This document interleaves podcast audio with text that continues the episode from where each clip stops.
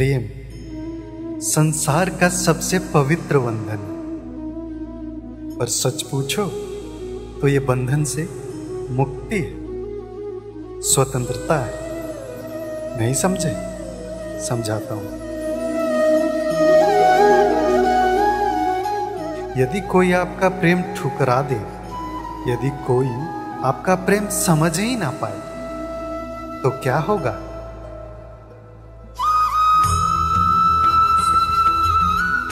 कुछ उदास हो जाएँगे, कुछ छल करके प्रेम पाना चाहेंगे तो कुछ बलपूर्वक प्रेम पे अधिकार करना चाहेंगे।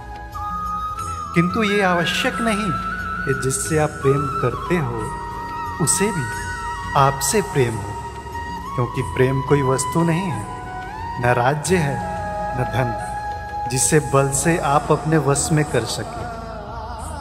प्रेम वो शक्ति है जो आपके लिए हर बंधन तोड़ सकती है, किंतु स्वयं किसी बंधन में नहीं फंसती।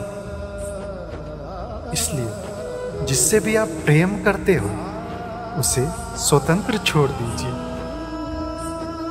क्योंकि स्वतंत्रता ही वो भाव है, जो जीव को सबसे अधिक प्रिय है।